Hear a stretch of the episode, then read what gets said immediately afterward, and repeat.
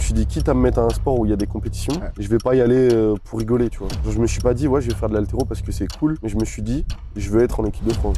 Genre, c'est l'objectif. Tu vois le gouffre qu'il y a entre Ouais. l'équipe de France et ton petit niveau ré- interrégional, et tu dis, ouais, c'est bien, vous croyez en moi, mais si j'en parle à des gars de l'altéro, ils vont On pas me croire, jamais. tu vois. Ouais. On parle un petit peu français parce qu'on va pas se cacher, il y a énormément de. Enfin, c'est pour ça que vous êtes dans la sauce aussi au niveau des jeux, c'est pour le dopage. Avant de commencer cet épisode, il faut que je vous parle de Jimkey. Jimkey, c'est la solution pour délivrer la meilleure expérience de coaching possible pour vos clients. Chez Jimkey, ils savent que ça prend énormément de temps chaque semaine ou chaque mois de mettre à jour vos programmes, que ce soit programme d'entraînement ou de nutrition. Et grâce à leur plateforme, ils vous permettent en quelques clics de tout mettre à jour très rapidement et vos clients reçoivent la version updatée de leur programme sur leur téléphone directement via votre application. J'ai bien dit votre application grâce à Jimkey. Oui, oui, vous pouvez avoir votre propre application en quelques clics. C'est très facile d'utilisation. Je l'ai moi-même testé. Il y a des tutoriels à chaque étape. Comme ça, vous n'êtes pas perdu, même si vous êtes un boulet avec la technologie. Pas de problème. Et chez Jimkey, parce qu'ils aiment les auditeurs du rendez-vous musclé, en plus des 14 jours gratuits que vous avez en cliquant sur le lien en description, vous avez automatiquement moins 50% quand vous décidez de vous abonner sur votre premier mois d'abonnement. Je répète,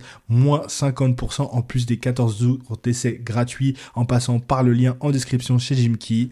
Merci à Jimkey de sponsoriser le podcast. Place à l'épisode. Tu t'es mis pieds nus carrément. Enfin, frérot, on est sur la plage, on n'est pas sur la plage. Putain, j'aurais dû me mettre pieds nus aussi. Je sais pas si par contre, moi, on va pas me voir. Ça va faire un peu contre-jour, mais. Vas-y, je vais me mettre pieds nus, je vais être à l'aise. Vas-y. Sur les pas, les- incroyable là. Les gros frimeurs. tu sais, faut qu'on. À l'intro, faut qu'on fasse genre c'est normal. Y'a rien de. Gros, tu sais que Michael Jordan fumait des cigares aussi. Hein. C'est vrai? 6 cigares par jour. Ça l'a pas empêché d'être Ouais, le meilleur joueur de basket du monde. Alors je dis pas qu'on est à ce niveau-là. Mais euh, voilà. Voilà quoi. Il y a peut-être une corrélation. Comme tout Quelque part. athlète qui se respecte, fume des cigares. Bonjour tout le monde, bienvenue dans un nouvel épisode du Rendez-vous Musclé, le podcast pour les accros de la salle de sport et des sports de force. On vous donne des conseils pratiques appliqués à votre entraînement et à votre style de vie. Et aujourd'hui, je suis reçu, je, je suis reçu.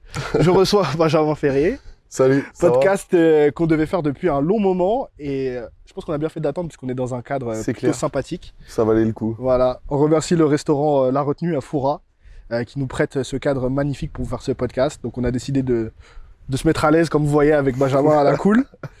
Euh, et donc on va parler un petit peu powerlifting, haltérophilie et euh, La Rochelle puisque toi du coup tu es Rochelet tu me disais. Ouais, je suis né à La qu'on- Rochelle. Qu'on fait ça, qu'on fait ça ici. Donc raconte-moi un petit peu. C'est là que tu as commencé à l'haltéro ou pas?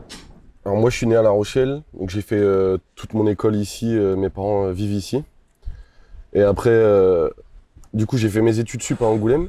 Euh, Dust, métier de la forme. Donc c'est comme le BPGEPS, tu vois, mais c'est deux ans et c'est à la fac. Ouais. Et euh, là-bas, en fait, l'haltéro, c'était obligatoire. Donc c'est là-bas que j'ai découvert l'haltéro. T'avais quel âge à peu près? J'avais... euh, quand j'ai découvert, j'avais 19 ans. Et quand j'ai commencé vraiment à m'entraîner, c'était en septembre 2020. T'as commencé hyper tard. Ouais, j'ai commencé tard. Et t'as su, bon, pour les gens qui savent pas un petit peu, on mettra ton palmarès euh, un petit peu, t'es un gars sérieux de l'haltéro, on va dire. J'ai essayé en tout cas. Donc, comment c'est possible? Parce que moi, je vois dans la force athlétique, j'ai l'impression que je vois ce que les sub-juniors ils font. Genre, euh, c'est inatteignable pour moi. Ouais. Comment ça se fait que toi, à 19 ans, euh, tu t'es dit, euh, putain, je peux être compétitif et t'arrivais à avoir ce niveau bah, plus que compétitif, parce qu'aujourd'hui, t'es champion de France et tu cherches les qualifs pour, t'as les qualifs pour les championnats d'Europe? Championnat d'Europe U23, ouais. Donc, Et, euh, là en août. Et euh, là, je suis pas loin de la qualif pour les championnats Donc, du c'était monde. quoi un peu tes perfs euh, quand t'as commencé? Euh, quand j'ai commencé à ma première séance, donc euh, du coup, ça c'était en 2019, j'ai arraché euh, 75 et j'ai épaulé jeté 100 kilos. C'est là, un euh, truc de fou, là. hein, ça. Bah, pour jeter 100 kilos, quand même, euh, pour une première séance, ouais, c'est pas c'est mal. très sérieux. On va dire, euh, c'est pas un truc de fou, mais. Parce qu'il y a pas mal de gens qui arrivent à arracher 60, on va dire, peut-être parfois aux premières séances, mais 75, t'as déjà des prédispositions. euh, Ouais, je, je pense que c'était. Bah, Surtout à, à l'épaulé jeté, c'était un, un peu plus naturel et j'avais beaucoup de force, tu vois. L'arraché, j'avais un peu plus de mal. Je me rappelle que j'ai arraché 75, mais avant de passer 80, j'ai mis au moins 3 mois, tu vois, parce que je m'entraînais pas. Je venais le lundi, il y avait cours, j'essayais un max et c'est tout. Et après, je faisais ma muscu, tu vois. Tu faisais de la muscu avant de base Ouais, ouais. Ok, combien d'années de muscu avant de faire l'haltéro Bah, justement, ce que j'allais dire, c'est que si ça a bien marché au début en altéro, c'est parce qu'avant, j'ai dû faire de la muscu. Enfin, j'ai fait de la muscu, je pense, 2-3 ans. Un an et demi très sérieux en muscu, tu vois. À y aller quasiment 6 fois par semaine, à commencer Ah oui. à faire gaffe à ce que je mange. énorme. Au début de la muscu, tu vois, quand je rentrais, je faisais pizza et pâte à la mayo, tu vois. Ah Rien à foutre. Genre, euh, donc, euh, tu vois, la- les premières années et demie de muscu, c'était de la découverte et il n'y avait pas de diète, il n'y avait rien. Et euh, déjà là, ça marchait bien euh, physiquement. Et je pense que le passé sportif, ça a joué. Parce que de, à partir de mes 6 ans, j'ai fait du kung fu. T'as fait du kung fu, what the fuck? Jusqu'à mes 13 ans. Et après, j'ai arrêté parce que je voulais jouer à Dofus le mercredi après-midi. Donc t'étais un gamer. ouais, ouais, un petit peu. Mais Et- tout le monde, tous les hardcore go muscu. Bon, les gens, ils connaissent ma théorie sur, sur ça, euh, ceux qui écoutent les podcasts depuis longtemps, mais j'ai vraiment cette théorie de quand t'es hardcore go muscu ou quand t'es un peu intense dans la muscu, avec le powerlifting, l'altéro, les trucs comme ça, il y a souvent un passif de hardcore gamer de MMORPG, tu vois. Ouais, ouais. Donc toi, c'était carrément ton cas parce que t'as arrêté le kung fu pour pouvoir faire du, Ouais, en fait, le mercredi après, j'en avais marre d'aller au sport. Ouais. Je voulais rester tranquille chez moi et tout. Chose que j'ai vite regretté parce qu'après, j'ai direct commencé à faire euh, des pompes, des squats chez moi à vide, ouais tu vois, ouais, quand j'étais jeune. Parce que mais, mon père, il faisait de la muscu quand, quand j'étais petit. D'accord. Du coup, ça m'a un petit peu inspiré, tu vois, j'avais envie d'en faire un peu. Et puis, mon... j'attendais qu'une chose, c'était que la salle de sport, elle ouvre dans, dans mon bled en campagne, là, à 20 Ouais. minutes de La Rochelle. Et quand elle a été ouverte, bah, je me suis inscrit euh, direct, tu vois. Elle a dû ouvrir en 2017. Et c'est là où je te dis, j'ai commencé à faire un peu pas très sérieux, tu vois. Ouais. mais juste, je, je kiffais, je faisais mon sport, c'était cool. J'aimais ça, quoi, soulever des poids, c'est tout. Donc on avance un petit peu aujourd'hui. Là, tu reviens des championnats de France. Qu'est-ce qui s'est Ouais. passé euh, au championnat de France? Bah, championnat de France, euh, j'ai bullé. Donc, euh, pour ceux qui savent pas, buller, c'est quand on rate euh, nos trois essais à l'arraché, en fait. On est euh, disqualifié de la compétition. Et bah, forcément, ça fait pas plaisir. Après, c'était pas non plus la fin du monde. Parce que je pense que quand t'as un échec, c'est que t'as toujours quelque chose à apprendre, tu vois, et qu'il Mm. faut, faut continuer à aller de l'avant et tout. Ça fait un peu phrase bateau, mais c'est vrai. Ouais. Et euh, en fait, le, surtout, c'était la frustration, le fait d'avoir fait une bonne prépa et de pas pouvoir montrer ce qu'on est capable de faire, tu vois. Mais Mhm. même pas montrer aux autres, mais juste pour soi. J'aurais bien aimé tirer sur 160 à l'arraché, tu vois. Mm. Et, euh, et au final, j'ai pas pu. Bon, c'est pas grave, c'est parti remise. Là, je, suis en- je vais commencer la prépa avec euh, l'équipe de France U20, U23 Ouais. pour les Europes, donc je, suis- je suis à fond, tu vois. Ça, ça change rien à ma motivation, en fait. C'est vrai qu'on s'attarde un petit peu sur la bulle, pas forcément la tienne, parce que moi aussi j'en ai, j'en ai fait une euh, il y a pas longtemps et, et j'ai réussi à faire une compétition, un petit peu ma rédemption il y a, il y a, il y a quelques semaines. Mais donc toi c'était pas ta première bulle, qu'est-ce que tu as ressenti la première fois que tu as bullé? Bah, La première fois que j'ai bullé, c'était une petite compète amicale, justement, Ouais. quand je commençais l'altéro. euh, J'ai bullé à, à 110 à l'arraché, je crois.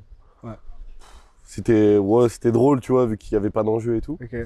Après, la première fois que j'ai vraiment bullé en compétition, c'était au test match l'année dernière avec l'équipe de France Ouais. pour me qualifier au championnat d'Europe. Et en fait, euh, moi, j'étais assez loin des minima, donc euh, j'ai tenté des barres un petit peu risquées. Ok. Et franchement, ça m'a. Ouais, ça fait pas, ça fait pas du bien, tu vois. Tu te remets en question un peu. Comment comment t'approches euh, l'entraînement après une bulle? Est-ce que tu as une déterre particulière? Est-ce qu'au contraire, sachant rien, tu fais comme si rien, t'essayes d'effacer et de faire comme si rien ne s'était passé? Bah, le truc, ça dépend. En général, j'essaie d'ident- d'identifier pourquoi j'ai bullé, tu vois. Ouais. Euh, c'est arrivé que, que je bulle parce que je suis trop fatigué. C'est arrivé que je bulle parce que j'étais pas motivé ou pas dedans, ou des Ouais. erreurs techniques, ou des mauvais choix, tu vois, barre de départ trop haute ou trop Ouais. basse. Ça dépend de plein de, plein de facteurs. Euh, au championnat de France, j'ai bullé alors que j'avais le physique, j'avais tout pour y arriver. J'ai bullé pour des raisons que pour l'instant je ne saurais pas expliquer, tu vois. Et du coup, euh, après, après, après la bulle, euh, juste, euh, je me suis défoulé, tu vois, en revenant à la salle le mardi. J'ai bullé à 150 à l'arraché. J'ai fait trois simples à 150 à l'entraînement. Et après, j'ai pris ma semaine de récup parce que je savais que j'avais fait une bonne prépa, j'avais besoin de récup. Hmm. Et ça m'a soulagé direct. Je me suis dit, ok, j'en suis capable, c'est bon, je vais Ouais. pouvoir recommencer à travailler, tu vois. Ouais. Et après, quand, quand, je- quand c'est bulle à cause de blessures ou trop de fatigue, bah, c'est Ouais. juste s'écouter, quoi. Tu te dis, ok, tant pis, il faut, faut prendre le temps, il faut s'écouter, et puis ça va, ça va le faire plus tard, quoi. Mm. Moi, ça m'avait un petit peu. euh, En fait, la bulle. En fait, je pensais pas que c'était possible de, de buller. Enfin, ça va l'air stupide de ce que je dis, mais je pensais pas que c'était possible de buller en force athlétique parce que je me disais, tu peux toujours mettre une barre. Enfin, je pensais que tous ceux qui bullaient plutôt, c'était des mecs qui faisaient des mauvais choix de barre. Ouais. Tu vois ce que je veux dire? Donc, parce que pour moi, enfin, tu peux mettre 70 si tu veux. Tu vois ce que je veux dire moi, je euh, pense la même chose, tu vois. C'est ce que je Donc, Pour l'instant, du coup. c'est bah, c'est ce que je pensais juste avant de buller moi-même. Parce qu'en fait, euh, bon, au final, si, j'ai fait un mauvais choix de barre, mais nous, en fait, si t'es pas trop gourmand sur euh, la barre que tu mets de départ, tu peux toujours la repasser, euh, Ouais, à ouais. moins de blessures ou de quoi que ce soit. Normalement, t'es censé mettre une barre que tu maîtrises, que tu peux faire en triplé hein, ou en x4, en série, tu vois. Donc, théoriquement, c'est souvent quand tu bulles, c'est que tu as fait un mauvais choix. Alors après, il y a des circonstances de compétition, euh, c'est vrai, etc. Ou des mauvais choix. Euh, moi, ce qui était mon cas, c'est qu'au lieu de repasser une barre facile que j'avais eu sur une erreur technique, j'ai voulu faire le malin. En fait, j'ai voulu continuer le plan de base que j'avais, Ouais. les chiffres que j'avais, et je me disais si en fait de repasser une barre, enfin de gaspiller un essai entre guillemets pour repasser une barre plus faible, ça te met potentiellement euh, moins bien pour atteindre la grosse barre que tu voulais Ça te fait finir barre. sur un total plus bas que ce que tu voulais en fait. Voilà, mais ce qui en soi est une mauvaise réflexion parce que dans mon cas j'avais rien à jouer. Tu vois, donc j'aurais pu tout à fait repasser ma barre Et puis t'aurais pu peut-être faire un, un PR en compète. Et exactement, Ce qui est exactement. le, finalement le plus important. Et, et, et maintenant que j'ai vécu la bulle, effectivement, je me dis, mais en fait, il y a tellement d'aléas, euh, la compétition, la pression, le fait de lifter devant, surtout quand c'était première compétition, de lifter devant un public, etc. et tout, que je me dis, en fait, ça peut arriver à tout le monde. Et surtout, je pense que c'est une bonne chose que ça t'arrive tôt dans ta carrière, ou en tout cas à un moment où tu as moins d'enjeux. Comme Parce ça, ça t'apprend. Exactement. Et tu vois de quoi tu es capable aussi. Et franchement, je changerais cette expérience pour rien au monde parce que je pense que j'ai beaucoup appris. Alors, comme toi, j'ai pas vraiment changé quoi que ce soit dans ma prépa. Euh, mais par contre, j'ai eu une grosse appréhension avant ma première barre au soulevé terre. Parce que moi, j'ai Ouais. bullé sur du soulevé terre.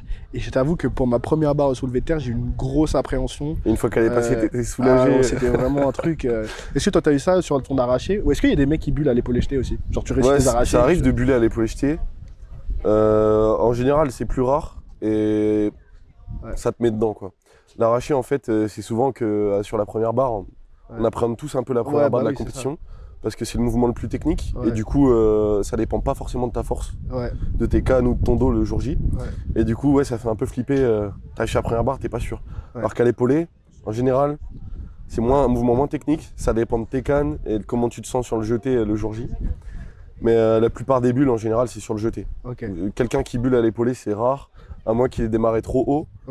Et euh, à la limite, ça se verra plus sur des compétitions internationales. Parce qu'en compétition internationale, tu mets un total d'entrée Ouais, pour- pour- et t'as pas le droit de démarrer 20 kg en dessous de ce total d'entrée. D'accord, donc, Donc- tu peux pas remodifier 20 kilos. Donc tu peux. Ah ok. Il y a des athlètes, en fait, si tu veux, ils mettent un Pour total faire des, pour assez, mettre haut, des pressions. assez haut gars pour mettre des pressions et aussi pour pouvoir tirer au plateau A. Et ils se retrouvent en fait à faire un arraché moins bon parce qu'ils étaient moins bons à la chauffe et tout. Ouais. Et ils se retrouvent à démarrer plutôt haut à l'épaule jetée alors qu'ils sont pas dans la forme du jour. Et là, ils peuvent buller à l'épaulé à la limite. Mais c'est rare que tu vas avoir un altéro buller en remontant dans l'épaulé, tu vois. Genre parce qu'il arrive pas à remonter l'épaulé, non. En général, euh, c'est un peu comme, euh, je sais pas, le soulevé de terre pour vous, tu vois. Ouais, ouais, ouais. Bah, C'est, ça monte ou ça monte pas, quoi. ouais, ok. Mais moi, ce qui m'a surpris aussi à une compétition d'altéro que j'ai vu, c'est que vous tentez des barres entre vos passages. Ça, c'est un truc de fou, ça. Alors, on tente pas des barres entre nos passages. Et parfois, euh, certaines configurations de match, en fait, Ouais. t'es obligé de refaire des gammes d'échauffement. Par exemple, je vais te dire un, un truc, mais si je démarre à 120 à l'arraché et que en deuxième barre, je veux mettre 125, et ben en fait, il y a peut-être trois gars à 121, trois gars à 122, Ouais. trois gars à 123. Et tu vois, sur les finales nationales, comme par exemple là au Fédéraux, Ouais. euh, tu sais, c'est le championnat de France, mais euh, niveau juste en dessous. Il y avait beaucoup de gens, beaucoup de densité, surtout en catégorie moins de 89, moins de 96. Et en fait, les gars, ils se retrouvent à devoir faire des barres euh, intermédiaires pour rester chaud entre le premier et le deuxième essai. mais ça te tu crame pas Parce que moi, nous aussi, on a quand même beaucoup de monde sur des plateaux. Mais jamais je vais retenter un. Ouais, squat. mais tu vous, c'est par round system. Ouais. Nous, il peut y avoir euh, 15 essais. Si, si, si c'est possible, il y aura Ah 15 oui, essais. parce que. Ah, Bah, ouais. Vous, si vous êtes 8 athlètes, tu auras 7 essais. c'est Ouais, parce que vous, vous pouvez vous succéder. En fait, si ça. t'es vraiment euh, au-dessus des autres, tu peux faire tes trois barres d'affilée pendant que les autres, ils ont fait. euh, C'est ça. Après ouais. 3 barres d'affilée, du coup, tu que 2 minutes de récup Ouais, euh, entre, chaque deux. essai, donc c'est pas optimal. Et c'est pour ça qu'en général, les gens ils démarrent haut, surtout en finale nationale ou en compétition internationale. Parce que si tu démarres trop bas et que tu veux faire des bons, bah, tu vas devoir refaire des gammes à la chauffe et là, ça va te cramer, tu vois. Là où vous, vous en avez pas besoin parce que vous avez que 7 essais. En plus, c'est mouvement de force, donc vous pouvez prendre plus de récup, vous êtes plus habitué à ça. Nous, par exemple, tu vois, à l'arraché, quand on commence à dépasser, je sais pas, les 4-5 minutes de récup, ça commence à faire À refroidir. à peine trop de. Je parle pour moi surtout. Ouais. Je sais pas si tout le monde est comme ça, mais je pense que la plupart des altéros vont être d'accord avec moi. 4-5 minutes pour un arraché de récup, c'est peut-être un peu trop. Ah ouais. sauf, sauf sur une barre de match ou en compète, dans des, dans des circonstances comme ça. Et parfois, par exemple, ça nous arrive de faire un premier essai. Tu as trop d'attente avant ton deuxième essai. Et du coup, tu vas faire euh, une petite barre debout, assez Ouais. léger, tu vois, Ouais. euh, entre les deux essais, tu vois, pour rester chaud. Ok. Donc, une question que j'ai qui me taraude et que je pense que les gens euh, qui font de la force athlétique ne peuvent pas comprendre, en tout cas c'est mon cas, c'est. Donc, t'as bullé au championnat de France, donc t'es pas champion de France. Comment ça se fait que tu peux préparer les championnats d'Europe alors que t'es pas champion de France? Alors en fait, ça, le titre de champion de France, ça n'a rien à voir. euh, parfois, je reçois des messages. euh, ouais. mais t'es champion de France, pourquoi tu fais pas les Jeux Olympiques? Ça veut dire que t'es le meilleur de ta Ouais, catégorie. ouais. Je dis, en fait, bon, ça marche pas comme ça. Donc, euh, je vais prendre l'exemple avec les, les championnats d'Europe. En fait, euh, il y a des, modali- des modalités de sélection qui sont disponibles sur Internet, sur le site de FFHM, pour ceux qui veulent aller voir. Ouais. Et en fait, euh, moi, ils me demandent 344 de total sur une compétition avec des arbitres nationaux. Peu importe donc la coupe. Peu importe la compétition. D'accord. Donc t'es pas obligé de valider ce total au championnat de France. Non, il qui- faut, faut que je le valide dans une période donnée, D'accord. donc entre telle date et telle date, sur une compétition de niveau national. Donc top Ok. 9, championnat de France par équipe, euh, euh, championnat fédéral, mais bon, ça, ça, arrive- ça arrivera pas. Et championnat de France, euh, critérium national, que des compètes niveau national, Coupe de France. Et euh, il se trouve que je l'ai fait lors du dernier tour de top 9, Ok. championnat de France par équipe, et j'ai validé mes 3,44. À partir de là, je suis qualifié. Et donc, euh, je, suis toujours ma prépa pour les championnats d'Europe. Et que je fasse champion de France ou pas, ça compte pas. J'ai déjà fait les minima, donc je suis éligible à aller au championnat d'Europe U23. D'accord. Est-ce que ça veut dire que du coup tu fais partie de l'équipe de France d'Altero vu que tu vas au championnat d'Europe ou pas? Bah, en théorie, si tu fais une compétition où tu représentes la France, t'es en équipe de France. Donc, euh, ouais, je pense qu'on peut dire ça comme ça. Après, Ça je pense. C'est pas sûr bah, si, c'est sûr, parce que je vais faire les championnats d'Europe U23. Ok. Après, euh, j'ai toujours pas tiré pour la France, donc est-ce qu'on peut dire que je suis en équipe de France là maintenant? Ah ok, Je sais tu pas. dire. En tout cas, cet été, je vais tirer pour la France. Et euh, à la rentrée, je suis au, au Krebs de Toulouse, du coup, avec l'équipe de France U20, U23. D'accord. Donc, euh, ouais, bientôt. Bientôt en équipe de France. C'était un, objectif pour toi de, de tirer pour la France quand t'as commencé à l'Altero? Bah, en fait, c'est un, c'est un peu spécial parce que quand j'ai commencé l'altéro, je me suis dit, quitte à me mettre à un sport où il y a des compétitions, Ouais. je vais pas y aller euh, pour rigoler, tu vois. Genre, je me suis pas dit, ouais, je vais faire de l'altéro parce que c'est cool, parce que c'est sympa, je kiffe, tu vois. Ça a été un facteur pour que je commence, mais je me suis dit, je veux être en équipe de France. Genre, c'est l'objectif, tu vois. Et depuis le début que j'ai commencé, du coup, à partir du moment où j'ai commencé à suivre vraiment une programmation altéro, en septembre 2020, là, j'ai mis toutes les chances de mon côté, que ce soit au niveau de la récup, des entraînements, de la diète, du mode de vie, pour atteindre cet objectif. Ouais. Alors peut-être qu'à l'époque, c'était un peu fou, tu vois, parce que j'avais allé à un niveau régional ou interrégional, mais maintenant, je suis bien content d'avoir euh, d'y avoir cru, tu vois. Ok. Et, et qu'est-ce est-ce qu'on t'a fait comprendre que t'avais une chance quand t'as dit euh, que c'était ton objectif, que t'avais un, un truc particulier euh, par rapport aux gens qui débutaient Ou pas? Bah, quand, quand j'ai commencé, euh, les gens, euh, ils ont dit que j'avais du, du potentiel, tu vois, Ouais. parce que j'ai vite eu un gros squat, Ouais. tu vois. Euh, gros squat, euh, des perfs en force et tout. Ouais. Et. euh, et. Ça fera de l'animation dans le. ça va perturber. Ouais, du coup, on m'a dit que j'avais un petit potentiel. Après, techniquement, c'était pas trop ça parce que j'ai commencé un peu tard. J'étais un peu raide, tu vois. Les positions, c'était pas Ouais, trop ça. ouais. Et ouais, on, on va dire que j'en ai pas parlé à grand monde de mon projet, tu vois. Juste à des proches. Et puis les proches, tu vois, ils ont pas forcément la notion et tout. Donc ils disent, ouais, vas-y, tu vas y arriver et tout. Parce qu'en fait, tu vois le gouffre qu'il y a entre Ouais, l'équipe de France et ton ouais. petit niveau ré- interrégional. Et tu te dis, ouais, c'est bien, vous croyez en moi. Mais euh, si j'en parle à des gars de l'altéro, ils vont On pas me croire, jamais. tu vois. So, qu'est- Qu'est-ce que tu dirais aux jeunes qui commencent et qui voient ce gouffre? Parce que moi, moi j'avoue, hein, je fais partie des gens qui disent Moi, le gouffre, ça vaut pas le coup. Tu vois enfin, j'ai commencé hyper tard, comme toi, j'ai commencé même plus tard, 20, 21, je pense. Enfin, je faisais de la muscu avant, mais la force, 21 ans, je pense. Euh, 22 même. Et je- tout de suite, j'ai vu le gouffre, je me suis dit Mais impossible, tu vois. De... Ou en tout cas, possible, mais faire les efforts que ça nécessitait, tu vois. Pour moi, ça, ça valait pas le coup dans le sens où euh, il fallait que je sacrifie toute ma vie et que je mette toute ma vie autour de ça pour euh, éventuellement avoir les minima France et peut-être un jour euh, intégrer l'équipe de France et peut-être à une compétition Ouais, à moitié régionale, tu vois, faire peut-être pas les France universitaires. À l'époque où j'avais une chance, c'était enfin où je pensais que j'avais une chance, c'était ouais quand j'étais en junior, tu vois. Ouais. Et et aujourd'hui, je fais partie des gens qui disent aux gens, enfin, je fais plus partie de ce côté récréatif qui est honnête avec les sacrifices que ça demande, que ce soit physique, mais surtout, c'est même pas les sacrifices physiques parce que j'ai l'impression que tout le monde s'entraîne dur, tout le monde est prêt à Ouais, les faire ouais. ces sacrifices physiques, tu vois. Si on me dit il faut t'entraîner deux fois par semaine, etc., tout le monde va te dire ouais, moi je suis déter, je suis un guerrier et tout, euh, je vais le faire, tu vois.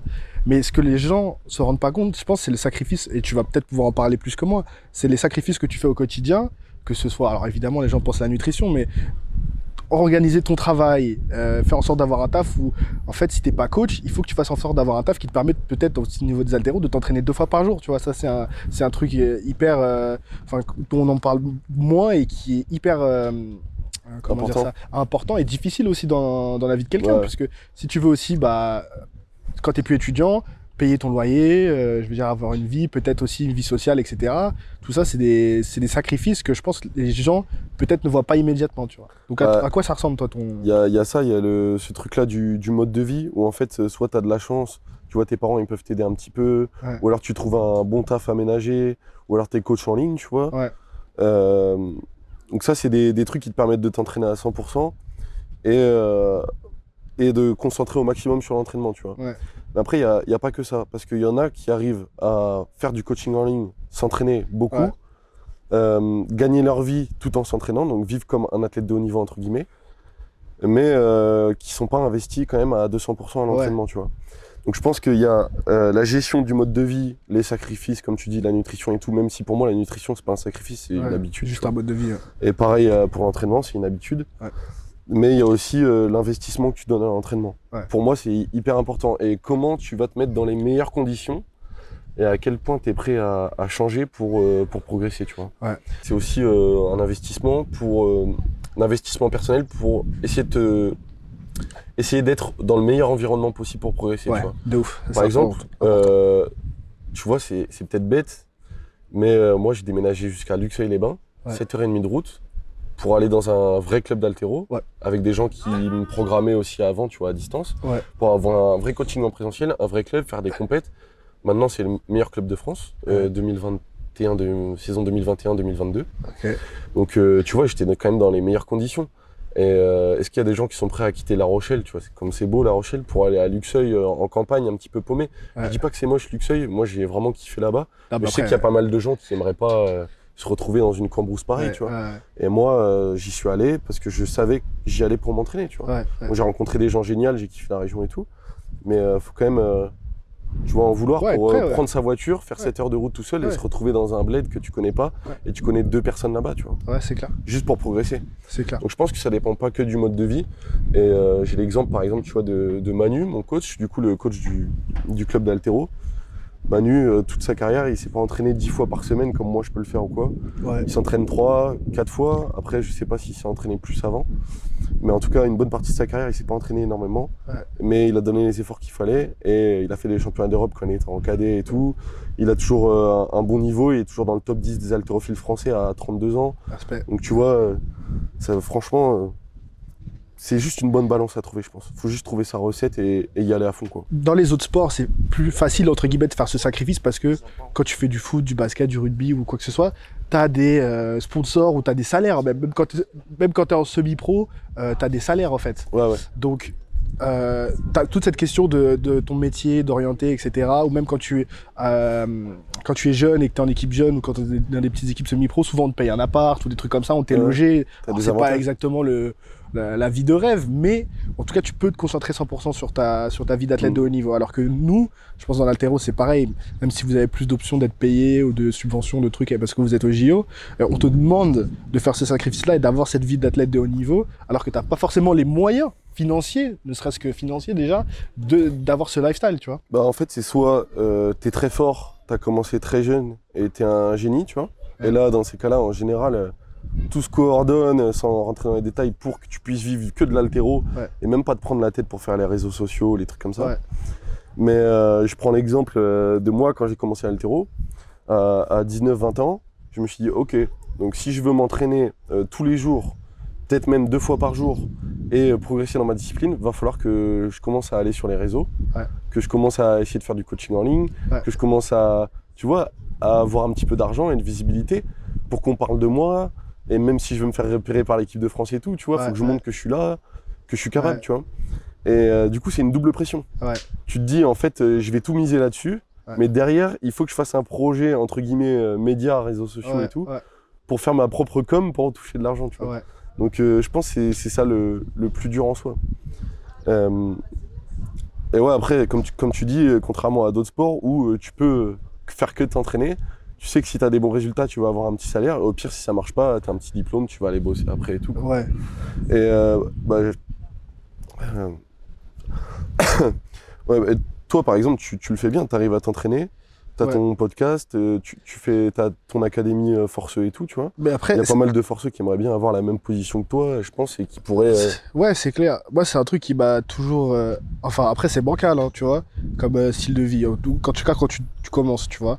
Euh, il faut quand même arriver à avoir une grosse audience pour arriver à monétiser ça, euh, parce que tu vis pas de YouTube. Aujourd'hui, Ah c'est pas ouais. YouTube qui paye euh, mon loyer, tu vois.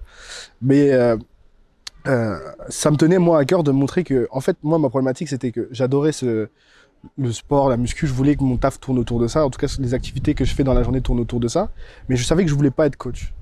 Et en fait, il n'y a pas de, entre guillemets, de, en anglais ils disent blueprint, mais de, en tout cas de modèles à qui je pouvais me référer, de gens qui arrivaient à vivre un petit peu de ce Comment milieu-là. tu dis en anglais Blueprint. Blueprint, c'est genre, euh, un- dans les bâtiments, tu sais, quand ils font des, euh, euh, des plans, Ah ouais, les plans, tu vois, les plans sur une truc Ok, bleu. Tu sais, dans les films, ils sortent, ils Ouais, faire un casse, ils sortent les plans sur un truc, une feuille Ouais, bleue, et t'as vois, ok. t'as tous les plans. Bah, c'est ça, en fait. Il n'y avait pas de plan de mec qui avait arrivé un petit peu à, à vivre de ça Ouais, sans... t'as pas de modèle Ouais, exact en fait. Comment tu fais sans être coach en fait pour arriver à, à avoir ce style de vie, à pouvoir m'entraîner, à pouvoir vivre un petit peu de ma passion et tout, tu vois. Donc c'est ça que j'essaye de, de tracer mon propre chemin là-dessus ton peut-être que ça peut inspirer euh, certaines personnes. Euh, En, en tout cas, moi, ça m'a un peu inspiré, tu vois. Bah- Ton, ton exemple à toi, même si on fait pas le même sport, je vois que tu arrives à t'en sortir en créant une formation, en ayant une communauté. euh, bon, euh, tu vois, euh, comme tu dis, on gagne pas, enfin, tu gagnes pas de YouTube euh, parce que pour gagner de YouTube, je pense qu'il faut des milliers et des milliers Ouais. d'abonnés. Mais tu arrives à avoir une communauté soudée et qui, au final, te permet peut-être de, de vivre assez, euh, enfin, comme il faut pour pouvoir t'entraîner et faire les choses que tu kiffes au quotidien. Donc, franchement, euh, je pense que c'est un, une mission accomplie pour toi et après tu peux aller encore plus loin, c'est sûr, on peut toujours faire mieux. Franchement, Je voudrais qu'on revienne un petit peu sur les JO parce que c'est un petit peu ça qui sépare nos deux disciplines entre guillemets. Euh, Ouais. Au-delà du fait que bon, le sport est différent, mais je pense que vous, ce que vous avez en plus surtout c'est ce truc-là et je pense que les forceux aussi, il y a pas mal de forceux qui aimeraient bien que les- euh, la force athlétique peut-être un jour sur les Jeux Olympiques. Est-ce que tu trouves que ça apporte quelque chose le fait que l'altéro soit au, au JO ou au contraire ça dessert le sport? Ah non, ça, ça apporte à fond. Parce Ouais. que le jour où il n'y a plus les JO, à mon avis, il n'y aura plus trop d'argent dans l'haltérophilie. Et ça va devenir euh, compliqué. Alors je sais pas comment ça se passerait, mais il y aurait beaucoup moins de subventions, tu vois, euh, par rapport au ministère et tout. Après, je suis pas un, un expert. Ouais. Mais en tout cas, non, ça desservirait au sport. Ça, c'est sûr. Ok. C'est sûr. Donc aujourd'hui, un haltérophile, s'il veut se qualifier au JO, comment, il, comment ça se. Alors, c'est super compliqué. Euh, Enfin, en soi, c'est pas compliqué, mais que- euh, c'est c'est long à expliquer. Vas-y, explique-nous, on a le temps. Euh, je saurais pas te donner tous les détails exacts. Euh, je sais qu'il y a Louis de PowerCamp qui a fait une vidéo dessus où il explique exactement comment ça se passe. Donc, euh, j'invite aux auditeurs à aller la voir, comme ça, il y aura une explication Après le vraiment, podcast. vraiment détaillée. Après le podcast, d'abord, vous, vous mettez un like, un commentaire et tout. et non, mais en, en gros, basiquement, il faut être dans le top 10 des meilleurs haltérophiles de ta catégorie de poids de corps dans le monde entier. Basiquement, c'est ça, en gros. Donc, par exemple, faire de ce que j'ai compris, parce que j'ai posé aussi la question un petit peu à lui, être champion de France, même être champion d'Europe, potentiellement ça suffit pas si t'as pas une chance de médaille ou de podium ou au moins top 5 pour être sélectionné au JO. Dans ta KT. Bah, en fait, euh, ouais, c'est ça. Tu peux participer au championnat d'Europe et pourtant ne pas faire partie du top 10 du- des meilleurs de ta catégorie, donc tu Ouais. vas pas aux Jeux Olympiques, tu vois. Donc en fait, ce qui la différence entre nous, je pense et vous, c'est qu'en fait, enfin bon, on n'a pas les JO, mais c'est que pour les JO, de ce que j'ai compris, hein, tu me dis c'est faux, c'est qu'en fait ils envoient que ceux qui ont une chance de médaille entre guillemets. Donc ils préfèrent envoyer une KT vide plutôt que d'en- que d'envoyer, enfin ils préfèrent laisser une KT vide plutôt que d'envoyer des mecs qui peuvent faire 8 ou 10 Ok, je vois. J'ai compris ta question. Ouais. Euh, en fait, il y a que deux athlètes possibles par pays, en fait, aux Jeux Olympiques. Ah, par, euh, par catégorie de sexe. Donc deux hommes, deux femmes. Sachant que donc maintenant, tu il peux pas a- remplir les KT. Sachant que maintenant, il y a que quatre catégories olympiques. Moins de 73, moins de 89, moins de 102, plus de 102. Quatre, Ok. quatre catégories. Ça Parce fait, que sinon, euh, dans l'altéro, il y a plus de KT que ça. Ouais, ouais. Euh, Ok. En altéro, c'est moins de 55, moins de 61, moins de 67, moins de 73. Ok. Donc ils, restent pas les, 80. ils respectent pas les petits quoi. Ouais, non. Ok, faut être Les, les moins de 55, c'est tant pis pour eux, quoi. Soit ils prennent 10 ki- 20 kilos, soit. ils- Ok. ok. Ouais, il y en a, tu vois, ils peuvent pas prendre 20 kilos. Il y a un Coréen, tu vois, qui est champion. euh, Enfin, qui a les records du monde et tout. en- Ouais, sur 1m60, euh, c'est compliqué. Ah, c'est un, un nain, le type, tu vois. Il Ok. peut pas monter à 73 kilos. Ok. Ok. Donc du coup, donc c'est limité par ça. Donc ils peuvent envoyer que deux athlètes, deux hommes, deux femmes ou? Deux hommes, deux femmes. Et, pas dans la même catégorie les, les athlètes. Ah, donc déjà, c'est très limité. Donc toi, en fait, il y a Donc pour toi, entre guillemets, si tu veux te qualifier au JO, ils peuvent envoyer que deux gars. Ouais, c'est ça. Donc en fait, t'es même en concurrence même avec euh, les autres qui sont dans les autres catégories en fait. Ok. Avec ceux qui sont dans les autres catégories. Par exemple, euh, si Bernardin, tu vois, il est en moins de 73 et il est top 8 dans sa catégorie, Ouais. bah, si moi je veux aller aux Jeux Olympiques, il faut qu'en que top 102 huit. je sois euh, top 7. Tu vois. D'accord. Et est-ce que si t'as pas de chance. C'est un exemple. Et si ça se trouve, je dis des conneries et j'ai bien peur de dire des conneries. Donc, on, Faut vraiment on- qu'ils aillent on en, checker la on vidéo. ver- on enverra le passage à Louis, on Ouais. viendra le vérifier. Parce que, mais ouais, en fait, c'est assez complexe. Il y a- il y, a pas mal de règles et ça varie, tu vois. Donc c'est compliqué Ok. de te donner tout le détail maintenant parce que moi-même, je connais pas tous les détails. Donc en gros, même champion de France, champion d'Europe, c'est pas Ouais, garanti. non, ça que- veut rien dire. Top 10, top 10 de- des meilleurs haltérophiles du monde dans ta catégorie de poids de corps, tu fais les Jeux Olympiques. D'accord, ok. Ok. Putain. Et est-ce que tu as eu des retours de- d'haltérophiles qui ont fait. Comment. c'est- euh, Enfin, pour qu'on parle un petit peu français, parce qu'on va pas se cacher, il y a énormément de. Enfin, c'est pour ça que vous êtes dans la sauce aussi au niveau des jeux, c'est pour le dopage. Ouais. Comment vous, vous le vivez, vous, les athlètes, du coup, de dire. euh, En fait, si tu te dis pas un jour. euh, Putain, j'essaye de me battre pour un truc, alors que dans d'autres pays, ça se trouve, ils s'en battent les couilles du dopage. Euh, on voit même qu'il y a du dopage d'État et tout dans certains pays. euh, et toi, tu, tu te dis pas, euh, putain, j'y arriverai jamais. euh, Bah, je me bats pas à armes égales entre guillemets avec d'autres mecs quoi. bah, pour l'instant, mon point de vue, c'est. je fais mon propre chemin et je m'en fous, tu vois. Moi, je suis contrôlé antidopage. Là, je me suis fait contrôler deux fois en deux mois, tu vois. Même après ma bulle au championnat de France, je me suis fait contrôler. Et, sur liste noire. toi. Et euh, non, bah, je fais mon petit chemin et je sais que pour l'instant, j'ai pas le niveau pour, euh, pour ouvrir ma bouche, entre guillemets, tu vois. Si, si je faisais des championnats d'Europe et des championnats du monde, peut-être que ça m'agacerait de faire des compètes con- Ok. contre des gens qui sont beaucoup moins contrôlés que moi, euh, Ok. tu vois. Mais pour l'instant, mon point de vue, c'est que j'ai pas été euh, directement confronté à ça. Ok. Donc euh, ça me touche pas trop et je me concentre surtout sur, sur moi, à vrai dire. Euh, si, si je peux pas contrôler un truc, tu vois, autant que je, mette toutes les chances de mon côté Ouais, pour progresser et que je pense pas aux autres. Sinon, tu, sinon tu démarres jamais. C'est Tu clair. te dis, bah en fait, je serai jamais champion du monde, tout le monde est dopé et du coup, tu commences même pas à t'entraîner, tu. Tu restes sûr. chez toi, donc euh, non, je pense vaut mieux pas se miner le moral et se concentrer sur soi-même. euh. Après, ouais, j'imagine que pour ceux qui sont en, en compétition directe euh, et qu'il y a des affaires de dopage, des voilà, ça peut être un peu frustrant. Après, on espère que bah, la, la Fédé antidopage, ils fassent leur boulot et qu'ils Ouais. le fassent bien, quoi. Donc je voudrais qu'on parle un petit peu du style d'entraînement d'haltéro. Ouais. Parce que vous, c'est très fréquent de vous entraîner deux fois par jour. Ouais, carrément. Donc quels sont les bénéfices euh, de s'entraîner deux fois par jour? Alors nous, euh, vu qu'on est un sport avec quand même une dominante technique très forte. euh, Et est-ce que tu es obligé d'être au chômage du coup pour être haltérophile C'est vrai, tu m'avais déjà dit ça. Ah, Attends, deux fois par jour gros. En fait, on va dire que l'entraînement deux fois par jour pour atteindre un bon niveau, je pense pas qu'il soit obligatoire, tu vois. C'est encore mon avis. Mais euh, les bénéfices, comme tu dis, de, de l'entraînement deux fois par jour, c'est que c'est un sport à dominante technique. Et Ouais. plus tu vas avoir de, de fréquences d'entraînement, Ouais. plus tu vas pouvoir réviser ta, te- ta technique, t'améliorer et tout. Et euh, pour un gars comme moi qui a commencé tard, bah, Ouais, c'est très important, tu vois. important, Parce que ouais. ce qui me fait défaut actuellement, c'est pas ma force, c'est ma technique. Ok, d'accord. Et du coup, bah, par exemple, le matin, ça peut servir euh, d'échauffement musculaire et euh, technique pour le soir, tu vois. Ok, d'accord. Donc comment tu gères l'intensité là-dedans? Parce que j'imagine que tu vas pas à 100% euh, tous les jours, euh, Alors, par jour. ça dépend des gens, des méthodes, des lieux et tout. Moi, perso, sur ma dernière prépa, ce qui s'est passé, c'est que le matin, en général, c'était des mouvements légers, de la muscu, du renforcement. Et le soir, je faisais mes gros arrachés, épaules jetés, tirages et squats. Sauf le lundi matin où je faisais mes squats lourds, parce que j'avais fait une petite série là sur ma chaîne YouTube. Ouais. Et euh, mais ouais, en gros, c'était ça. C'était le matin, c'était léger muscu. Et le soir, arraché, épaules jetés, squat, tirage, tu vois. Pas toutes les séances, mais en gros, euh, les gros mouvements, c'était le soir. Parce que je préfère euh, faire les gros mouvements le soir, tu vois. D'accord. Et en gros, le matin, ça me mettait bien, parce que tu vois, j'arrive à la salle, petit café, je me déverrouille, tu vois, je suis plutôt souple après pour le soir.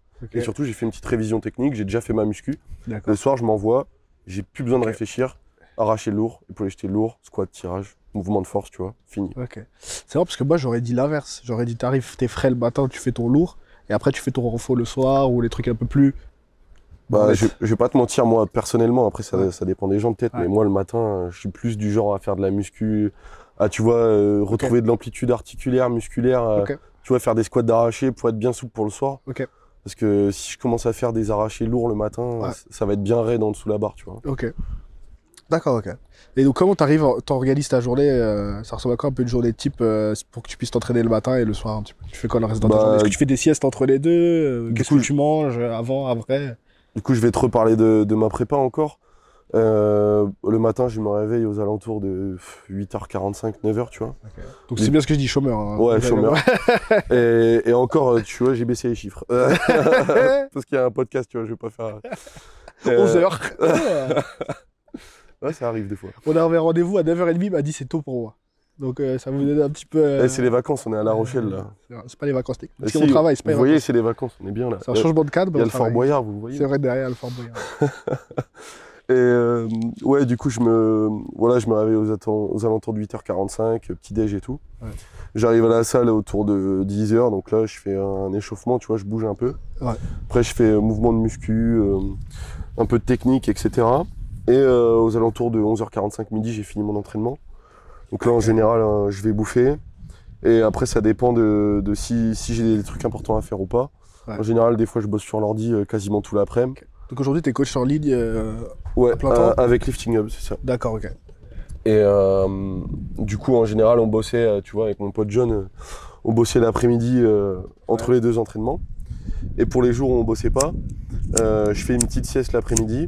Je bosse un peu sur, mes, sur, sur mon ordi aussi, ce que j'ai à faire, gérer les réseaux et tout. Et puis je retourne à l'entraînement aux alentours de 17h pour finir à 20h. Ok. D'accord, ok. Donc du coup, est-ce que vous faites un petit peu de cardio ou pas du tout? Vous faites un petit Euh, cardio euh, comme nous? Pour nous, cardio, tu vois, c'est genre des triplés à l'arraché ou à l'épaule jetée, tu vois. Pire que nous. Donc Vous non, faites Pire que nous. En vrai, on n'en fait pas trop. Après, euh, moi, j'aime bien en faire de temps en temps, tu vois. Quand c'est des périodes pas trop importantes, euh, Ouais. genre aller marcher, tu vois. Par exemple, le dimanche, aller marcher, ça fait du bien, tu vois. Juste marcher. Je pense qu'il faut que je me mette un peu plus à marcher parce que j'ai remarqué que ça me faisait euh, un peu de bien, tu vois. Ouais, même pour le, c'est plus pour la santé mentale, je trouve marcher, c'est vraiment le moment où tu remets ton cerveau un petit peu à l'endroit, tu vois. Ouais, c'est ça. Tu peux réfléchir. Tu vois, le, quand t'as passé ta semaine à t'entraîner jusqu'au samedi et que tu t'es donné toute la semaine, tu vas te balader un peu en forêt, là, dans, les- dans les alentours Ouais. de Luxeuil quand il faisait beau, euh, avec les collègues. C'est sympa, tu vois, ça, ça te fait penser à autre chose. Et le lundi, Ouais. t'arrives, t'es un peu plus frais mentalement, quoi. Ouais, c'est clair. Le renfo, ça prend quelle place un petit peu dans ton, dans ton training par rapport à l'arraché, épaule jetée, etc. Faites quoi Bah, comme type de renfo? Alors ça dépend des périodes, tu vois. En période foncière, quand on va faire plus de volume, là ça va être, euh, je pense, 70% des entraînements, tu vois. Euh, La, la, le- la partie renfo, parce que tu vois, par exemple, on a des exos techniques comme l'arraché force. Euh, pour nous, c'est un exo euh, compté un peu comme renfo, tu vois. On a plein d'exos comme ça semi-techniques qui sont comptés un peu comme renfo, donc ouais, je dirais que ça prendrait, ça prend 70%. Ok. Et que l'arraché et l'épaule jetée, il est un peu moins important. Et plus on se rapproche des compètes, plus la muscu, ça va prendre moins de place, plus les mouvements d'altéro vont, vont prendre la place, et plus le volume, il va se réduire, tu vois. Comme nous, ouais. Et par contre, la- le volume sur l'arraché et l'épaule jetée va peut-être augmenter au global Ouais. pour qu'on soit plus spécifique à, à la compétition. D'accord. Ça, ça ressemble à peu près à ça. Après, euh, comme je te dis, ça, il y a plusieurs écoles, ça dépend des périodes, il y a plusieurs écoles. C'est ça qui est bien en haltérophilie, tu vois, Ouais. c'est qu'il y a vraiment euh, plusieurs écoles. Vous aussi en force athlétique, je pense. Mais euh, nous, c'est vraiment en fonction des pays et tout. Tu vois plein de choses différentes. C'est hyper intéressant, tu vois. Qu'est-ce qu'il faut euh, en Europe de l'Est? Parce que souvent, on dit, je vois aussi les gars de PowerCorp qu'on salue aussi, euh, qui vont souvent s'entraîner. Enfin, il me semble qu'il en s'entraîner en Bulgarie ou je sais pas où, Louis. en. Géorgie. Géorgie, voilà. Géorgie, ouais. Qu'est-ce qu'ils ont en plus, eux, Bah, de différent dans leur méthode d'entraînement? Parce que nous, on connaît la. Enfin. Après, j'ai pas étudié leur méthode d'entraînement, mais de, de ce qu'on peut voir, ce qui saute aux yeux, c'est qu'ils font beaucoup de volume, en tout cas. Beaucoup de volume sur les mouvements d'altéro, j'ai l'impression, euh, peu importe les périodes. Ouais. Et beaucoup de, peut-être beaucoup plus de volume que nous euh, sur euh, squat et tirage, donc peut-être plus de volume en général. Et peut-être un peu moins de muscu. Et, euh, mais sûrement un peu plus de, de technique, peut-être. Euh, ils ont des variantes, tu vois, qu'on n'utilise pas souvent. Par exemple, eux, ils font de l'arraché, de l'épaule jetée euh, sans crocheter, tu vois. D'accord. Bon, c'est intéressant. Et après, euh, au niveau des méthodes un peu comme ça qui changent, bah, tu as la fameuse méthode bulgare. Je sais pas si tu as vu, si, Lou- si. Louis aussi a fait une vidéo dessus qui est très intéressante. Ouais, J'ai une vidéo aussi sur ma chaîne où j'essaye la méthode bulgare pendant 3 ou 4 jours. C'est en gros pour tu ceux, fais un qui, single à chaque fois, c'est ça? pour ceux qui savent pas, ouais, c'est ça, c'est t'arrives le matin à la salle, max arraché, max épaulé jeté, max euh, front squat. Euh, le début d'après-midi, max arraché, épaulé jeté, front squat. Et le soir, max arraché, épaulé jeté, front squat. En gros, c'est à peu près ça. Après, il y a quelques variations, squat nuque, saut, des fois un hein. peu de muscu. Mais ouais, c'est des méthodes un peu particulières et qui, qui font parler, tu vois. Ouais. Après, je suis pas convaincu que ce soit une méthode euh, Bah, quand t'es Le naturel. truc, c'est que, euh, oui, voilà, c'est ça en fait. C'est que, en fait, eux, ils ont beaucoup de volume, beaucoup d'intensité, mais ils peuvent se le permettre parce que souvent, bon, on va pas se mentir, dans ces pays-là, bon, ils ont la petite picousse, quoi, qui Ah bah. les aide.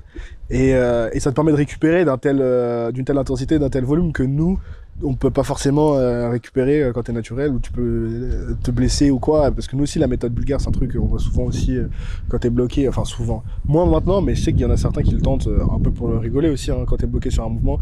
Sur le squat, je sais qu'il y a Thibaut Atlas Power qui l'avait testé à un moment et donc du coup que il tentait des singles tous les jours mais comme tu dis il changeait la variation c'est à dire que bon on va faire un low bar un high bar Ouais. un sans équipement un avec équipement ce- genre de truc mm. pour pouvoir un peu varier un petit peu l'intensité aussi et Ouais, puis essayer de récupérer comme tu peux aussi, des comme fois. tu peux, parce que c'est sûr que euh, faire Ouais. un single RPE 8 RPE 9 euh, tous les jours au bout d'un moment euh, mais je pense que en tout cas quand tu soulèves relativement pas lourd ça peut peut-être être intéressant pour t'habituer à, à faire du single aussi tu vois Bah, en altéro, c'est tellement a- différent de faire un single que de faire du travail en, ré- en répétition que euh, tu vois ça se travaille aussi beaucoup. En altéro, je pense que pour un débutant, c'est pas intéressant parce que le débutant en altéro, il doit aller chercher euh, à pouvoir encaisser Oui, de plus euh, en plus de volume pour pouvoir aussi, se régler vraiment techniquement, Ouais, tu vois. ouais, ouais. Euh, pff, ouais, je, je sais pas si c'est intéressant comme méthode. En tout cas, c'est une méthode qui a fait Oui. beaucoup parler à l'époque parce Ouais. que c'était les meilleurs, tu vois. Sur les plateaux internationaux, euh, le podium c'était Bulgare 1, Bulgare 2, Bulgare 3. Ouais. Et bon, après, c'est avéré qu'ils se sont tous fait, euh, pour la plupart, choper pour dopage, etc. Et que c'est une méthode euh, Ouais. qui a marché pour l'époque. Et je pense qu'il y a un délire aussi, surtout nous les power, il y a une fierté de dire j'ai survécu à 6 semaines de programmation bulgare, tu vois. Il y a un petit côté où je fais partie des mecs qui ont survécu euh, ça, tu vois. Même si c'est vrai que ça se fait moins. Oh, c'est marrant. Après, j'ai envie de te dire, du moment que tu prends du plaisir, tu te fais pas trop trop mal et que ça te fait du bien mentalement, je sais pas, pour passer sur des barres lourdes et tout, bah vas-y quoi, je vois pas, je vois pas trop de points négatifs. Après, tant euh, que t'es pas blessé. je pense qu'il y a, Bon, on vous recommande pas non plus, Ouais, il y a quand même beaucoup de trucs à faire meilleurs que. mais je pense qu'il y a peut-être des trucs plus intelligents à faire. ouais. que la méthode bulgare. Surtout, euh, surtout quand, quand tu débutes ou quand Ouais, t'es à moyen niveau, il y a des trucs bien plus intelligents à faire, je pense. Ouais, ouais. c'est clair. Moi, je voudrais qu'on parle un petit peu euh, réseaux sociaux, YouTube, etc. Moi, ce qui m'a fait plaisir avec toi, c'est que je reçois beaucoup de messages de gens qui voient ce que je fais et qui me disent euh, Ah, j'aimerais bien lancer mon podcast aussi, j'aimerais bien lancer ma chaîne YouTube, etc. Et très peu sautent le pas, tu vois. Alors que toi, alors souvent on se pique sur Twitter, euh, enfin, j'aime bien piquer des altéros en disant que les gars, comment ça se fait que vous avez pas un YouTuber ou Ouais. personne qui fait du contenu? C'est vrai qu'il y a. Comment tu expliques ça qu'en altéro, en power, nous, c'est l'effervescence. Tout le monde a sa chaîne YouTube. Non, mais nous, on a un rappeur. On a fait man. c'est vrai. C'est vrai. Fasse bonjour à Claude, c'est vrai. Mais comment t'expliques qu'il y a si peu de gens qui fassent du contenu euh, en altéro par rapport en force, tu vois? Bah, je pense que l'altéro, c'est peut-être euh, à peine plus euh, ancienne école que, que la force, tu vois? Ouais. Et euh, Parce que nous, c'est ça qui a participé à, à la croissance du sport, enfin qui participe grandement à la croissance du sport et Ouais, l'explosion du sport euh, aujourd'hui, tu vois. c'est clair. Non, mais je pense que l'altéro, c'est peut-être à peine plus ancienne école et que il n'y a pas de jeunes forcément qui ont voulu se lancer ou qui ont osé se lancer, tu Ouais. vois. Euh, et justement, vous avez de la chance en force parce que ça a ramené pas mal de monde. Alors, de la chance, oui et non, parce que je pense qu'il y a des côtés positifs et des Oui, côtés négatifs parfois. Mais en tout cas, beaucoup de positifs parce que plus il y a des gens qui pratiquent ton sport, plus le niveau il augmente, plus il y a de la densité, plus ça te motive en compétition et tout. Et t'as des bénévoles et tout ça, donc forcément, ça, ça apporte au sport. Et après, euh, moi, ça ramène de l'argent dans le sport aussi, tu vois, parce qu'aujourd'hui, t'as Ouais. des Bana qui construisent des empires, euh, Ouais, qui ont GRSBD France, etc. Maintenant, euh, ça permet aussi à beaucoup plus de gens aussi de vivre du sport à travers Ouais, tous ces mecs-là qui créent des business à côté aussi, tu vois. Mais, mais je pense pas que ce soit grave, entre guillemets, qu'il n'y ait pas eu de gars qui se lancent en altéro maintenant, parce que, bah, tu vois, on essaie de le faire. Louis le fait, Ouais. moi, euh, moi, je le fais avec Luxeuil, etc. On essaie, de, on Ouais. essaie de faire des choses avec Lifting Hub. Et euh, justement, bon, on va créer ce mouvement, Ouais. tu vois. C'est m'est arrivé, tu vois, ça m'a fait bizarre. Tu vois, moi j'ai 3000 abonnés sur Insta, Ouais. je, suis- je suis personne, tu vois. Ouais. Et même, même si j'en avais 100 000, je suis, Ouais. je suis juste un athlète. Et j'ai des jeunes, des fois, qui viennent me voir quand il y a des compètes avec des jeunes. Ils me disent, ouais, euh, ah, je regarde tes vidéos, ça m'a motivé à commencer, machin et tout. bah. Je veux faire pareil, machin. Et je me dis, ah ouais, moi je motive des jeunes. Ouais. Et là, ça me booste, mais un truc de fou, comment ça me booste. Alors que c'est peut-être, je sais pas, deux personnes qui m'ont dit ça. Ouais. Je m'en fous, c'est déjà, C'est clair, c'est clair. c'est déjà deux personnes que je peux motiver. Bah, je vais me donner à fond et je vais faire du contenu, tu vois. Moi, le feedback que j'ai aussi, je vais pas te mentir, c'est que aussi, comme je disais, en fait, on n'ose pas ramener notre caméra pour filmer, pour faire une chaîne YouTube, parce qu'on a peur de se faire juger par les autres en altéro. Est-ce que toi, c'est un truc qui t'a bloqué au début de te dire que, ouais, peut-être les gens, ils vont prendre, ils vont penser euh, je me prends pour quelqu'un si je commence à filmer mes entraînements, à créer ma chaîne YouTube, ou pas du tout? Bah, moi, c'est un truc qui m'a Grave influencé, ouais. Ouais. Au début, j'avais trop peur de me, de me Sur filmer. En fait, quand j'ai commencé à faire des vidéos, j'étais dans, un- dans ma petite salle à Angoulême, c'était le confinement, j'avais les clés et tout. Ouais. Donc j'étais tout seul, tu vois. Il y avait juste moi et mes potes et je pouvais faire mes petites vidéos. Ouais. Mais genre, j'aurais jamais eu les couilles, tu vois, de prendre une caméra et de me filmer dans la rue ou faire un truc. Aujourd'hui, j'en ai rien à foutre, tu vois. Genre là, on est dans un resto au bord de la plage. Euh, Il y a de ça, je pense, deux ans, jamais j'aurais osé poser une caméra ici ah et, et parler avec du monde autour qui nous voit, tu vois. Alors qu'au final, les gens, ils- tu vois, ils en ont rien à foutre. Attends, c'est podcast. derrière nous et tout. Si on commence à vlogger, le pire c'est vlogger, moi je trouve. C'est quand tu es là avec ta- ton truc et tout, Ah tu ouais. passes dans les rayons ou quoi, Et bah, c'est bizarre. Et ben tu sais quoi, en fait, moi avant j'appréhendais ça et tu te rends compte qu'en fait tu peux faire n'importe quoi, les gens ils en ont rien Ouais, à foutre ouais, et t'es rien du tout pour les gens, tu vois. Et du coup, euh, ouais, avant ça me bloquait, maintenant ça me bloque plus. Euh, le seul truc qui me bloquait un peu à Luxeuil pour faire les vidéos, c'est que la salle elle était trop petite. Ouais. Et aussi parce que euh, je pense que il y a un temps pour tout, tu vois. Ouais. Et que moi j'aimerais bien euh, me développer encore plus sur les réseaux, faire du Ouais. contenu, etc. J'ai plein Ouais. d'idées, j'ai plein de trucs que je veux faire. Mais au bout d'un moment, je dois faire un choix. Soit je me concentre à 100% dans mon entraînement, soit je me concentre à 50% et les autres 50% c'est pour animer la vidéo, pour euh, gérer la caméra et tout. Mm. Et je pense qu'il y a des périodes pour tout et que du coup la, la méthode que j'ai choisie c'est de faire au feeling, tu vois. D'accord. J'ai envie de tourner une vidéo, j'ai envie de faire un truc sympa, bah je le fais. J'ai pas envie, bah j'ai pas envie, c'est pas grave. Ouais. Là tu vois, je vais pas sortir de vidéo pour les championnats de France alors que c'est des championnats de France, tu vois. Ouais. Euh, T'es n'importe quel youtubeur, il fait les championnats de France, bah il va filmer sa vidéo.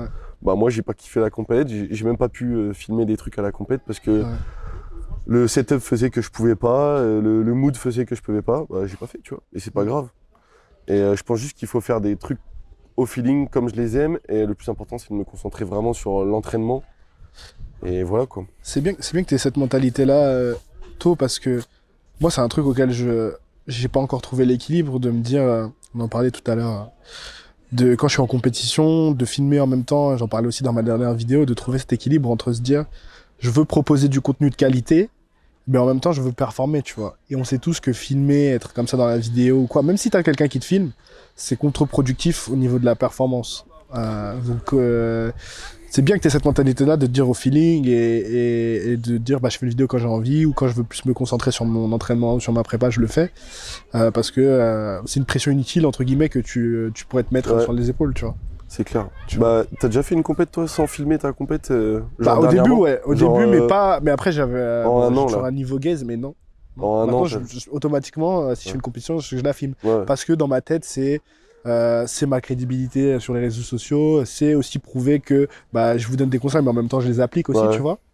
Et puis parce que Euh, t'as envie de faire un espèce de storytelling. Exactement. Et puis je veux documenter aussi euh, mon niveau. Ça me tient à cœur que les gens voient d'où j'ai commencé. Et aujourd'hui, sur ma chaîne YouTube, euh, tu peux voir d'où j'ai commencé, les barres que j'avais Ouais. quand j'étais tout seul dans mon Bah fitness oui. park et jusqu'où j'arrive. Alors, bon, j'ai toujours pas un niveau Ouais, extraordinaire, T'as mais t'as bien progressé au squat d'ailleurs, euh, de 47 et demi là. Ouais, de 42,5. Toi, tu me rattrapes, bientôt. Mais, euh, mais ouais, je veux que les gens puissent voir, ok, il a commencé là. Et, et tu vois, justement, on parlait tout à l'heure de se dire ce gap entre le niveau euh, euh, des gens euh, actuellement et toi quand tu commences. Moi, c'est aussi pour ça que j'ai commencé les vidéos, c'est parce que je voyais les, les athlètes de l'équipe de France qui faisaient leur chaîne YouTube et qui avaient leur barre. Et je me disais, mais jamais. Mais je voyais, en plus, on, on, on voyait pas leur premier on T'as envie de montrer niveau- le chemin. euh, Exactement. ouais. Comme ils ont commencé tard aussi à faire du contenu, tu vois pas le niveau qu'ils avaient quand ils ont commencé, tu vois. Bah, tu sais, sur ma chaîne YouTube, tu peux me voir faire des arrachés à 100 kg et galérer, Ouais, tu vois. ouais. Alors qu'aujourd'hui, j'arrache pas loin de 160, 156. Et euh, c'est ça aussi que j'aimais, c'était où je me mettais un peu de pression pour filmer un peu tout ce qui se passait. Ouais. Et que des fois, je, je regrettais de pas avoir filmé certaines compètes parce que je me disais, merde, je vais pas faire mon storytelling sur ma progression et tout. Ouais. Mais en soi, tu peux très bien te poser devant une caméra et tout expliquer et retrouver des archives et tout. tu vois. Ouais, c'est clair. Après, euh, je pense, tu vois que le prendre du plaisir en compète, je pense que c'est vraiment l'essentiel. C'est un truc que j'ai remarqué là au championnat de France. C'est euh, ce qui m'a fait chier le plus, c'est de pas avoir pris de plaisir, tu vois. Et je me dis, en fait, euh, faire une compète où tu filmes pas, tu vas, Ouais. tu te concentres, tu, tu fais ton kiff, tu vois, tu Ouais. filmes pas, tu montres rien, et juste à la fin, tu es content d'avoir fait ta compète Ouais. comme à l'ancienne, tu vois, quand t'as ouais. commencé. Euh, je pense des fois, ça, ça permet de, de te remettre un peu à zéro, tu vois, je sais pas. Le truc, c'est que j'ai l'impression que vous, euh, en fait, vous faites beaucoup plus de compétitions à, à l'année Ah, c'est abusé. C'est comment ça se fait? Parce que Ouais. le délire de se dire, euh, je vais faire une compétition euh, euh, où je prends du plaisir, je vais peut-être Mhm. pas filmer. Ok, si tu fais euh, 4, 5, 6 compétitions dans l'année, ok. Mais par exemple, pour mon cas à moi, euh, je fais une compétition dans l'année, peut-être deux à la limite. Mais en ce moment, je suis à une Ah dans ouais. l'année. Si je la filme pas, tu vois, Ouais, je vois, je vois. c'est mort. Ouais, c'est dommage. Et nous, en moyenne, un powerlifter, euh, bon après il y en a qui abusent, mais tu fais en moyenne, je sais pas, 2-3 compétitions dans l'année max, tu vois. Ouais. Comment ça se fait que vous, vous en faites euh, Bah, tant que ça? Justement, j'en parlais avec euh, Alexis de OPT, Ouais. je crois. Ouais, bien sûr. Super sympa. Non, euh, ouais, on- on Là, il, a fait un réel, je te jure, c'est le premier réel de Force Athlée que je regarde en entier. Ok. Ah, je sais pas, c'était trop bien fait et tout. et j'ai l'impression qu'ils ont ouvert un truc de plaisir. média. Ou... Oui, bah, je fais partie de leur team média et ils, ont, Ah ouais ils lancent leur, leur, leur euh, parce qu'on a le, en fait, on, on s'entraîne mutuellement. euh, eux, ils viennent animer les, sur ma, les masterclass Ouais, sur mon ouais. académie et moi, je les aide de leur côté média. Et, euh, et moi, j'aime beaucoup ce qu'ils font parce que ils ont créé euh, bah, leur système de coaching et en plus, ils créent, commencent à créer du contenu maintenant beaucoup. Euh, ils ont lancé leur propre podcast, donc on invite les gens à aller checker Ouais, ça. c'est- sympa ce qu'ils veulent ouais. vraiment voir, euh, alors après c'est beaucoup plus niché hein, pour ceux qui Ah veulent voir entre guillemets ce que ça se fait, hein, ce que, le- ce que les, les coachs de powerlifting discutent entre eux. Euh, mais euh, je trouve que c'est un très bon exemple de, à suivre pour les gens justement qui veulent être coach en ligne euh, en FA, mais même d'autres, hein, même si tu veux créer ton propre truc en altéro ou quoi. Je trouve que c'est un très bon exemple de à suivre euh, pour euh, comment se lancer en tant que coach et peut-être faire grossir ça au-delà d'une personne euh, individuelle, tu vois, de faire ton- Après, Alexis, ton utilise des termes compliqués, c'est trop intellectuel pour moi, tu vois. Nous, on met les barres au-dessus de notre tête, on réfléchit pas trop à. Oh, t'inquiète pas, lui, quand il est en compétition, c'est un bon, débile aussi. Il fait ça aussi, Et t'inquiète. ouais, du coup, pour revenir sur ta question euh, des, des compétitions, je crois que cette année, j'ai dû en faire euh, 14 Non, mais frère. ou l'année dernière. C'est- C'est deux, c'est plus d'une par mois. Ouais.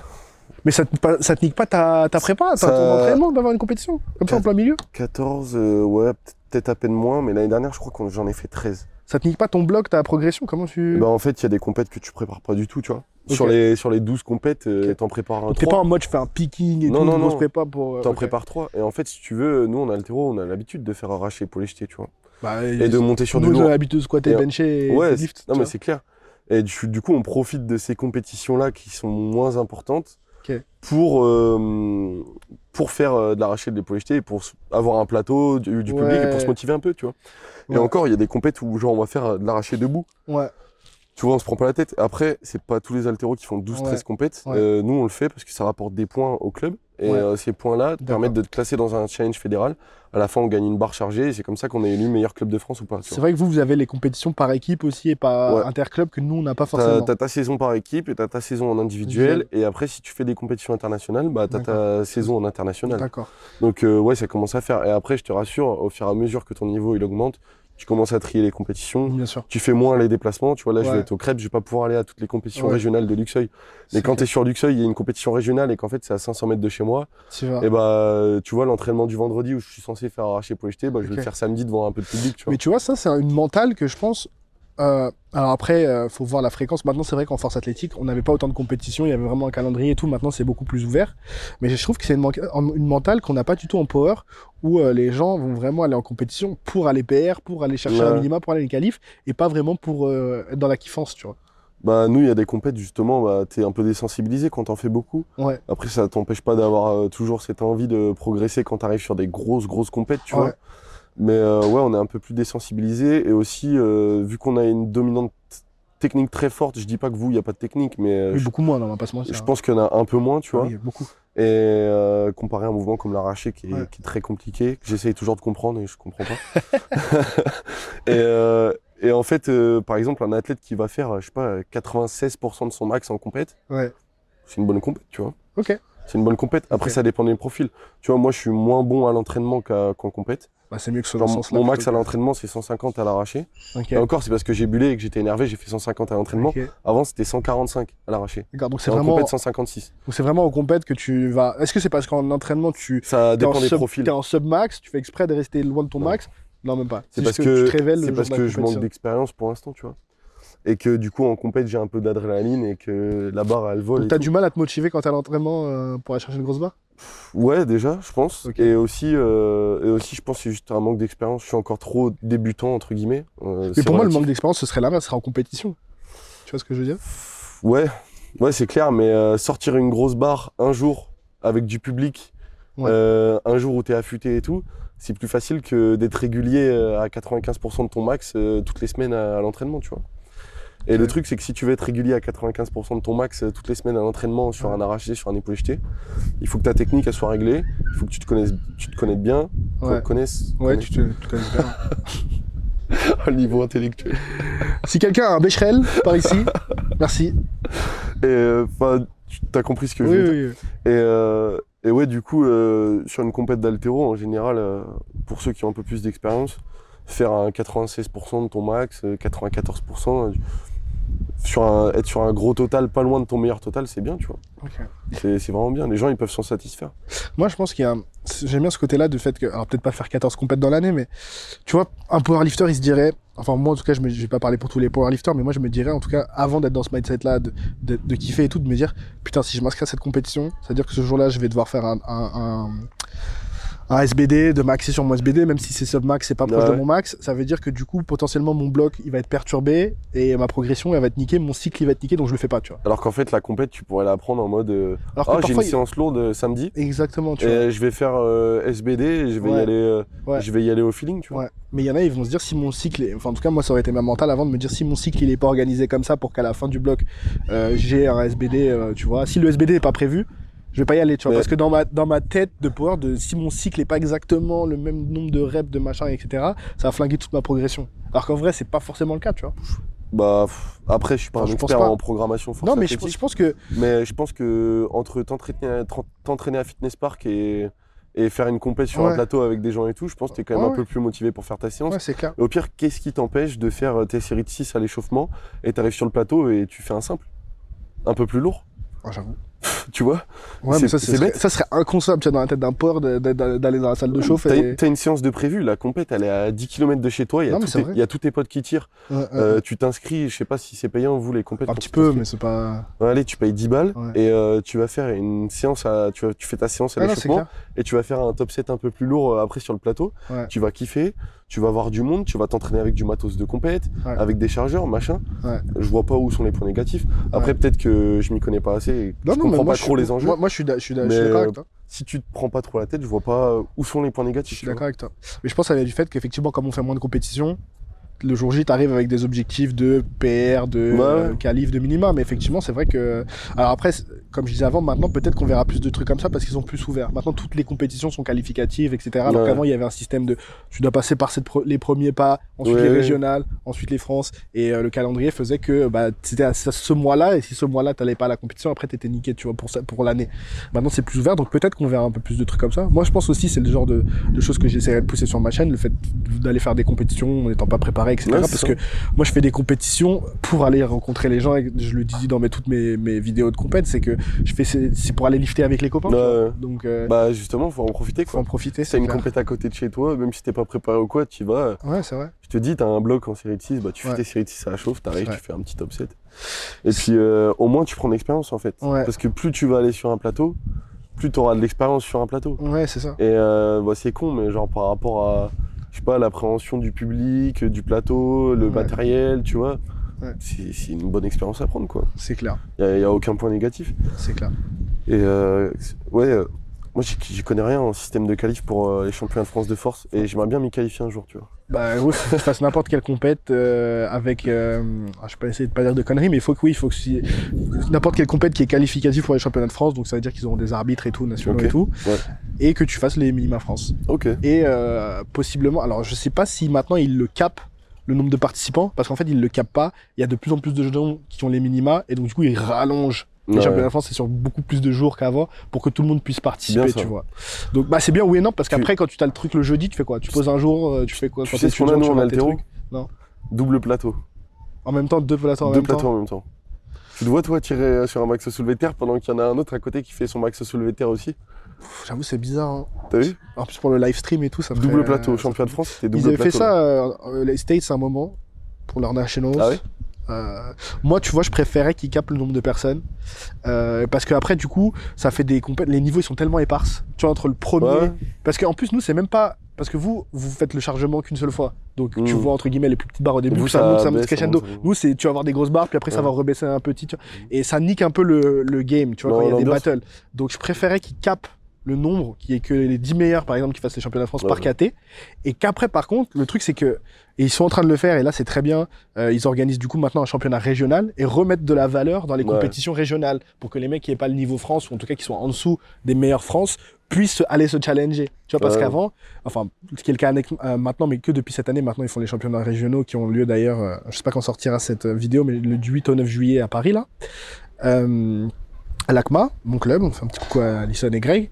Euh, mais avant, en fait, c'est, t'arrives au championnat régional et tu sais pas qui va être là. Ouais. Donc ça se trouve, tu peux être tout seul dans ta KT, arriver premier ou deuxième, troisième parce qu'il y a personne. Ou alors tu tombes sur euh, tous les gros de la KT qui veulent se qualifier parce que euh, c'est le moment le plus optimum pour avoir le temps de préparer les France après. Et tu te fais éclater au sol parce que euh, il y a tous les gros qui sont en même temps donc là, en même temps que toi, tu vois. Donc je trouve que c'est bien de Enfin, moi, je trouve que le meilleur système serait de caper du coup euh, les championnats de France et de faire plus de compétitions, de remettre de la valeur, et c'est ce qu'ils sont en train de faire pour les championnats régionaux, pour les Bah, gens qui ont un niveau un peu moins élevé. C'est un débat aussi en altéro, tu vois, du fait qu'il y ait euh, quasiment trop de meufs au Ouais. championnat de France et pas assez de mecs dans certaines catégories. Il y a des catégories qui sont blindées, Ouais. des catégories de sexe du coup qui sont blindées aussi. Surtout les meufs, il y a beaucoup plus de meufs que de mecs au championnat de France. tu Ah vois. Et le débat, c'était de prendre euh, tu sais, les, les 10 meilleurs sur un classement général de toutes les compétitions de la saison. Ouais, bah c'est ça. Prendre les 10 meilleurs, c'est un débat.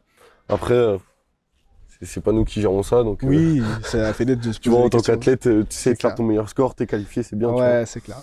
Bah après, go, hein, ça ferait, tu peux te quali- essayer de te qualifier. Ouais, j'aimerais bien. Je sais pas, euh, t'as combien au bench, mais bien je pense quoi t'es terre, tu vois. 100 170 au bench. Tu seras en quelle caté là T'as combien en, en poids? 100 je serai en moins de 105. Moins de 105 Je suis à 103 là. C'est quoi les minimums moins de 105 C'est, euh, 700 et quelques, non? je crois qu'il me fallait quelque chose comme euh, 2,70 au terre, 2,60 au squat et 170 au bench. Enfin, les minima? Je crois, ouais. France. Parce que moi j'ai 22 ans.